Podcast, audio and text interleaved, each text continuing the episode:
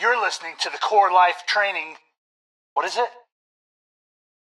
Core Life Training Podcast. Of course it is. With Jeff Olson.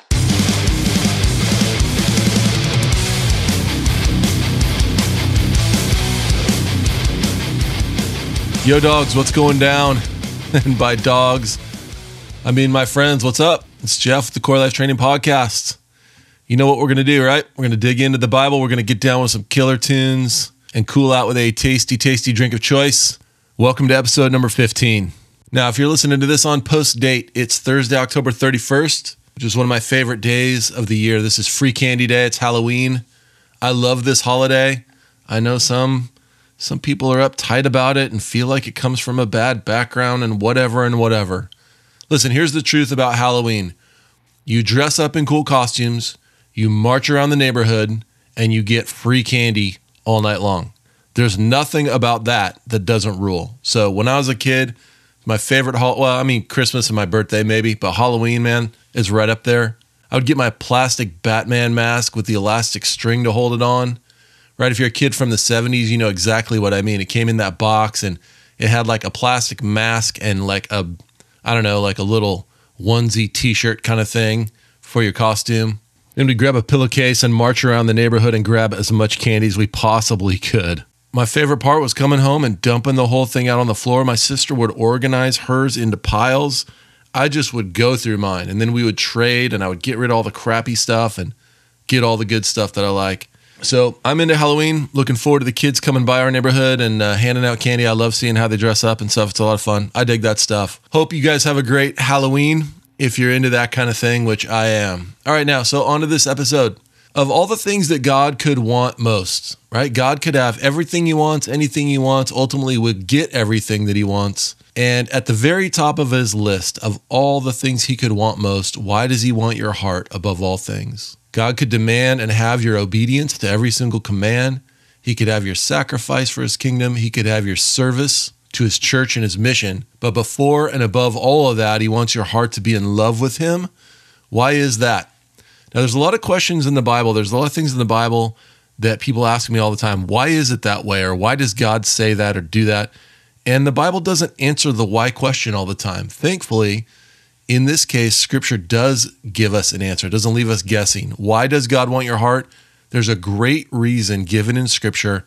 And if you have church background, I bet you're not going to see this one coming. So, what you're going to hear is live audio that's been recorded at a Core 2 class I taught in Sisters, Oregon at Vast Church in 2017. These episodes have been a little bit longer. I hope that's been cool with you. Uh, the biblical stuff in it's just too good for me to leave any out, at least in my opinion. I hope that's been worth your while. So why don't you grab a Bible and grab a notebook and grab your drink of choice and let's get down to business.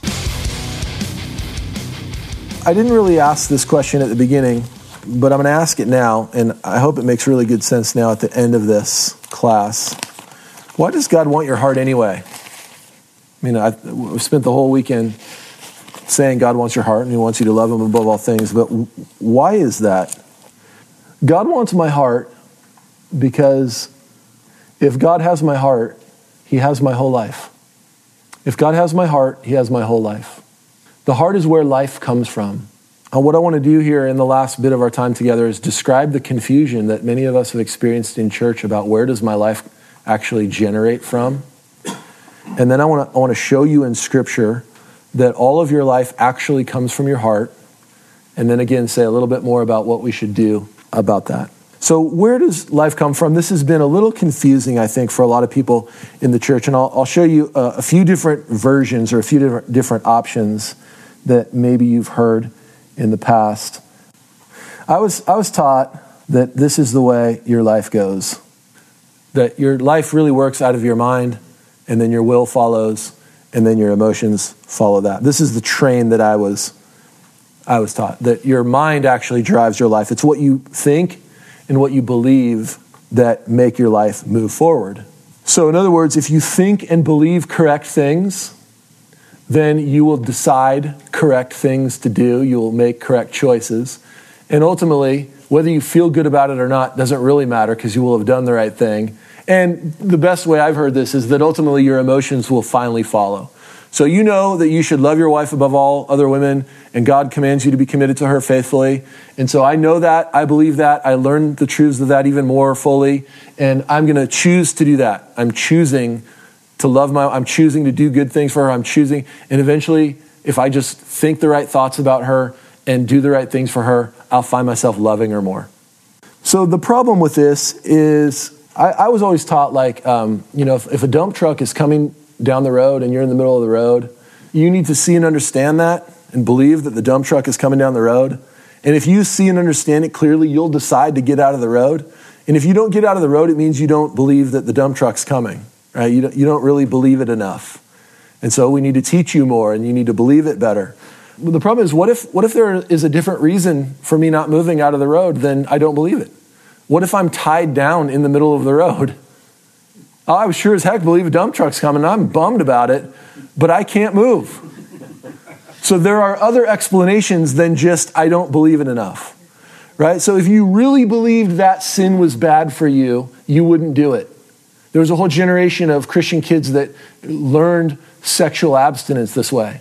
Sex before marriage is bad. You'll get STDs. You could get pregnant. So don't do it. So let's teach you all the bad things and then you'll decide the right way. And how you feel about it doesn't really matter, or it'll follow along afterwards. But what if there's some other eh, problem than I, or some other reason for me not doing the thing that I don't believe? Uh, if I have a bag of gold, like two big giant sacks of gold, because I'm a miner, and I fall into the ocean, well, I believe I'm going to drown, right? I, I know I'm in the water and I'm, these are too heavy for me to swim, and I believe it. Well, why aren't you letting go? Just believe it and let go. And well, what's, what may be another problem here? I love gold, right? I value gold. So my decision isn't a truth based decision here. It's what? A heart based decision. So we've been told if you just believe enough, you'll do the right thing. And if you don't do the right thing, it's because you don't believe enough. And the, so then the solution is teach more truths about dump trucks and how dangerous they are and how they'll hurt you. And uh, the, the dangers of drowning and memorize Bible verses about it. And ultimately, it's called cognitive therapy. We'll, we'll work on your mind and help you think right things, and then your behavior will follow it. But the truth is, there's a hundred other reasons why you might be behaving a certain way that don't have anything to do with your mind. Um, another version that I have learned, or that you might have learned. Do the right thing no matter what you think about it. Just do the right thing, okay? Just decide to do what's right, whether you think it makes sense or don't think it makes sense, whether you understand it or don't understand it, just do the right thing. And you'll come to understand it, you'll start to sort it out, but do the right thing. And your thoughts about it will get in line, and ultimately, how you feel about it doesn't really matter, or your feelings will ultimately get in line just do the right thing. Start there. So at this point, Christianity becomes a behavior management game. And, you know, as, as I told you, it's checklist Christianity. This is really just about deciding to do the right things, whether you like it or don't like it, whether you feel honest about it or not. Sing these songs, whether that's how you feel in your heart or not. Say the words, because that's what we're doing. Um, whether you love God or don't love God, give money. Confess your sins to God, whether you're sorry for them or not. Um, right? How you feel about it doesn't matter. Do the right thing. Read your Bible an hour a day, every day, or 30 minutes a day, every day. Doesn't matter how you feel about it, it's the right thing. Do it. So Christianity becomes behavior management. Uh, pornography. Just don't. Just don't do it. Get accountability. Uh, get filtering software. Have your wife get an email whenever you look at something you shouldn't look at, or have a buddy, whatever. Just don't do it. That's the solution here. The problem with this version of Christianity is it can be a great cover for idolatry because I can do all the right things and I can love my idol forever. I can not look at pornography, I can read my Bible, I can give my money, and right, we've talked about this. I can do all the right things and be the worst idol worshiper in the world. So, the do the right thing version of Christianity, where your life is really based out of your choices, um, can, can just be a huge cover for idolatry. And it is a huge cover, and it's also a huge um, cul de sac for Christians to get stuck in. And we, we've talked about that cycle of just being stuck with God because I actually can't win this game. So basically, this all goes back to checklist Christianity. Uh, this version definitely does. This version is another way at checklist Christianity. So I'm going to teach you the right things. You're going to do the right things. If you don't do the right things, it's because you don't believe them enough. You don't really believe it. Because if you really believed it, you'd do it. If we really believed that God loves us, we would just go ahead and, or if we really believed that this sin was bad, we just wouldn't do it. Well, maybe I really believe it, but I have a different problem. Maybe I just love myself a lot, right? I believe punching you in the neck is wrong, but that doesn't mean I don't want to do it a lot. My problem isn't that I don't believe punching you in the neck is wrong. It's that I'm a sinner and I love me and I love letting you have it when you've crossed me. I, will never actually punch you in the neck, by the way, just so you know. Like, What's up with the neck? no, the neck is a perfect place. Teddy bear. Huggy bear is what, Ryan, Huggy bear is like what people call me all the time. Right? I'm the huggiest bear there is. I think this is why so many Christians struggle with following Jesus because we're not actually addressing the root of life. So, whether you got the mind in the front of the train or the will in the front of the train, we're not actually addressing the root issues. The Bible teaches us that life actually comes from your heart, right? So, here's the biblical version of this train your heart leads your mind and your will. And who doesn't care? I don't care. The Bible doesn't really care about which of those cars comes first. The point is that your life actually starts in your heart, it comes from your heart. So let me just give you a bunch of scriptures, and I, I want to go quickly here because we're, we're running low on time, uh, but I want to go quickly, and I'll just give you some examples. Your words come from your heart. What you say comes from your heart. Matthew 12, 34. This is the context of blasphemy of the Holy Spirit, saying things, saying that Jesus was doing miracles by the power of the devil instead of by the power of the Holy Spirit. Jesus, that's you probably shouldn't do that. You can say all kinds of things about me. You don't want to blaspheme the Holy Spirit. And what, what Jesus says is that out of the overflow of the what? The heart, the mouth speaks. You don't know truth and you know you don't know the right thing to say and decide the right thing to say and then say the right thing. What's in your heart actually comes out your mouth. That's the truth of it. And I didn't make that up, Jesus did. Right? So when I pop off to you cuz for whatever reason, that's cuz there's something wrong in my heart. That's not a truth problem. It's not that I don't know that that's a sinful thing to say. Right? I got a heart problem. My heart's filled with anger. So out it comes. Uh, when you gossip, that's not a truth issue. It's not that you don't know gossiping's wrong. You've already self justified and self explained why it's okay for you to gossip. And your problem is you have hatred in your heart. You have jealousy in your heart towards someone else. And so hateful and jealous words come out your mouth. And you want to make them look bad and you look good because you don't like them very much. That's a heart problem. Matthew 15, uh, verse 18. Uh, again, this is the context where uh, the disciples were eating without washing their hands, and the Pharisees were all bent out of shape about it. And Jesus said, Don't you understand? It's not what goes into your mouth that defiles you, it's what comes out of your mouth that defiles you. Because what comes out of your mouth, um, all kinds of things like evil, murders, and adultery, what comes out of your mouth comes from where? comes from your heart. That's why it defiles you. So your words come from your heart, your actions and your thoughts come from your heart. This is Matthew 15, 19. It's the same, same context. And uh, verse 19. For out of the heart comes, you read your text. Out of your heart, what's the first thing that comes out of your heart? So your thoughts come from your heart. We think of our thoughts as a mind issue. Just think the right thoughts. Where do our thoughts come from? The stuff that's running around our heart, the feelings and affections and emotions that are in our heart drive the way we think. If I love you and appreciate you and am thankful for you, I tend to think pretty good things about you. If somebody kind of crosses you or gives you a bad first impression or comes off the wrong way or has like honestly hurt you or harmed you, what do you tend to think about them? Bad things. Why? Is it based on the truth about certain things? No, it's based on your experience. And I mean, it may be a true experience, but you know what I'm saying? It's like you have hurtful thoughts or hurtful things in your heart. And so you think evil things about him, right? So out of your heart come evil thoughts. What else? Murders. Is murder an action? You better believe it. So my actions, murders, adulteries, fornications, theft, false witness, slanders, these all come from the heart.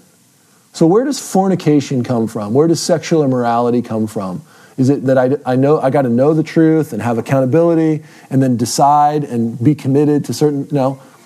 We end up in sexual immorality because of a heart problem.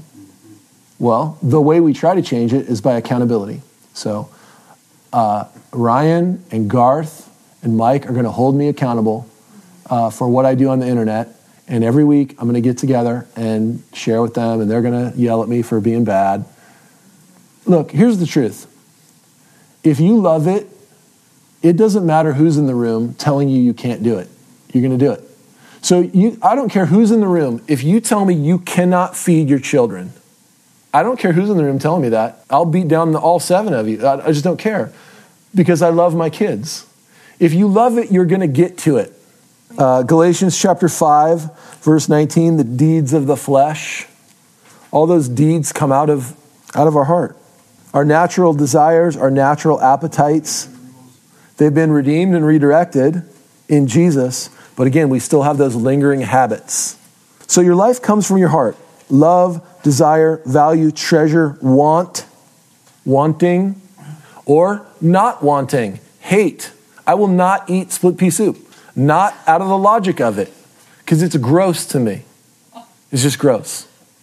I will not eat octopus tentacles. Why? Not, there's no logic at all in it. It's just gross. I hate it in my heart. I just won't. So all of these things come from my heart, and it's my heart that moves me to action. What possesses a man to buy a ring and promise his whole life forever to one out of four billion women? That is not a logic move. That's a heart move. What possesses a man to be up at 3 a.m. in the dark, in the cold, to go sit in a dark and cold boat on a dark and cold river to catch slimy fish that come out of the river? That's not a logic move. They just love it. Why do kids stay up till midnight and, and camp out in front of Best Buy for three days to get uh, the latest video game that's coming out?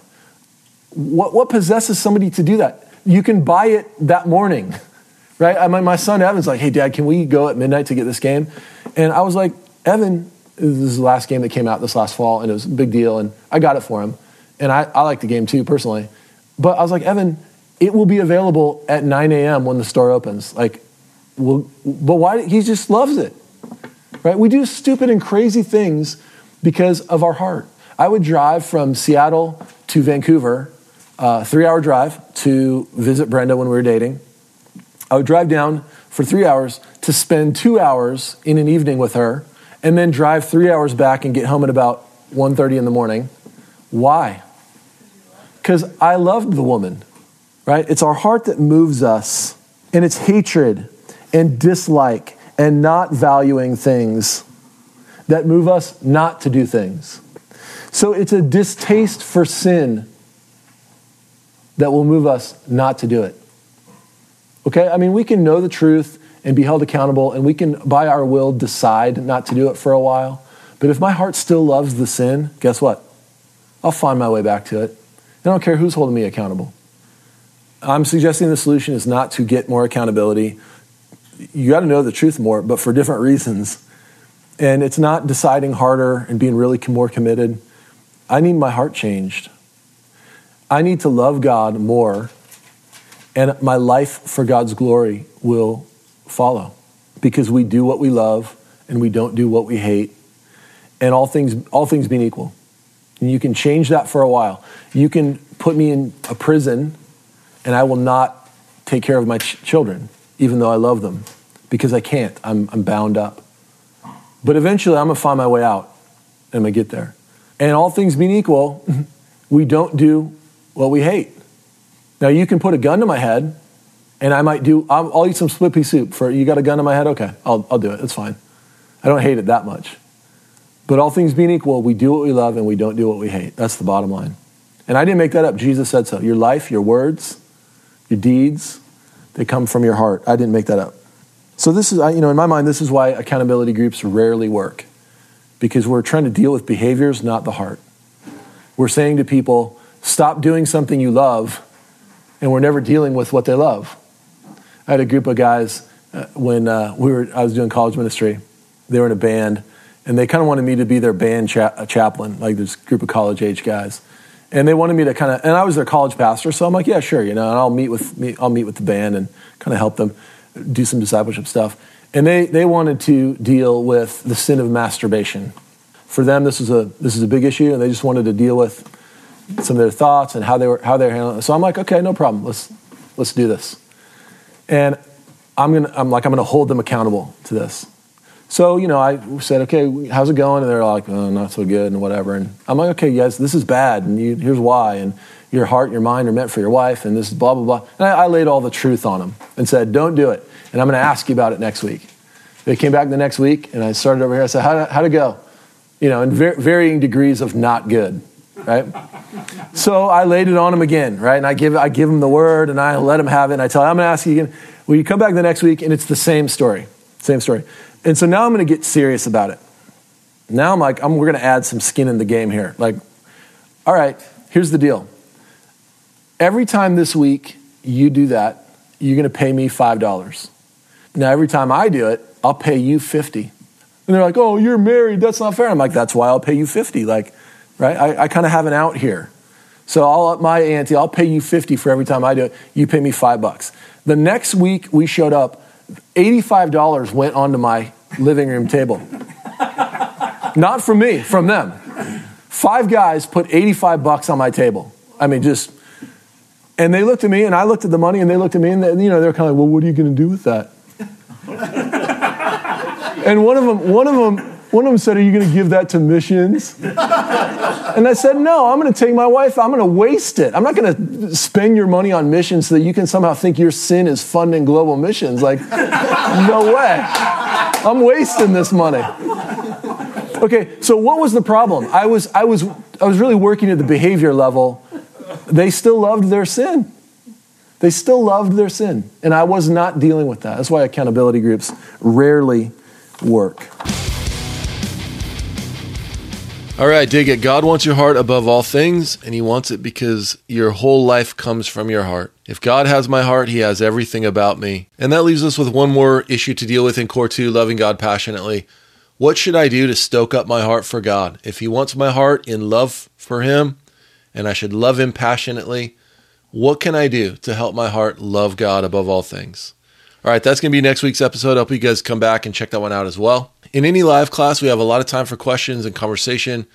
If you have any questions about what I'm covering, if I'm not being clear or you just want to talk about it, I'd love it if you'd email me at jeff at corelifetraining.org or you can message me at the Core Life Training Facebook page or the Instagram page as well. Okay, so last thing, we have a great group registered for our upcoming Core Life Training class on Isaiah. It's happening Sunday night, November 17th from 6 to 9 p.m. at the Hoppy Brewer, and I'm totally stoked to reconnect with some people that have been in classes before. I'm excited to meet some new people as well. And if you're local and you still want to jump in, we have some seats left, man. So go to corelifetraining.org slash Isaiah for all the details and registration. I'd love to see you there. Hey, that's it for this episode. Thanks for checking it out. Don't forget, after the outro is your drink of choice and your metal moment if you dig it. My name is Jeff Olson. I teach the Bible, and I will check you later.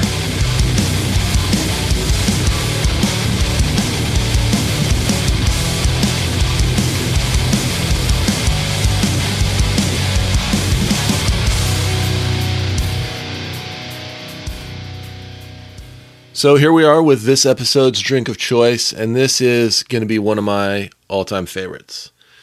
Now, I know the joke is with me that I have 12 top three all time favorite stouts. So it kind of doesn't matter what Imperial Stout it is, it's like always one of my top three. Uh, but we actually kind of went through this conversation just the other day, and I tried to pull together my actual and legitimate top three or top four, top five Imperial Stouts. And this one will definitely be in my for real top three or top four or five, not in my top 12, top five. This one is the Abyss Barrel Aged Imperial Stout. Uh, it's the 2018 reserve version of it, but every single year is awesome. This comes from Deschutes Brewery. They put it out every single year at the end of the year. And man, this thing is equal parts roasty, decadent, and deep, as they say on the bottle. Pure descriptions crack me up, man. Roasty, decadent, and deep. All I know is that this beer rules every single year. Every single year, one of my favorite days is when Deschutes pulls out the abyss from previous years and they put together flights so that you can taste them back to back. 2019 version should be out anytime now, and I can't wait for that one. Uh, so this week's drink of choice is the Abyss Barrel Aged Imperial Stout 2018 Reserve. And your metal moment this week comes from Krownn. These guys are from Italy. It's a guy and two gals. They play super heavy music. I've played them before on the podcast. Uh, I'm going back to Krownn because this week I went to 1982, one of my favorite movies of all time, Conan the Barbarian. I watched that again. In 82, I was 12 years old. I loved Dungeons and Dragons, and Arnold Schwarzenegger was one of my superheroes. So, in keeping with the Conan kick that I'm on, I want to play the track Forge of Crom by Krownn. I hope you guys dig this one. I love it. These guys just finished mastering their new record earlier this year. I'm waiting to find out when they're going to release this thing. In the meantime, here's Forge of Crom by Krownn. You should grab your drink of choice, kick back, crank this one up and I will check you later.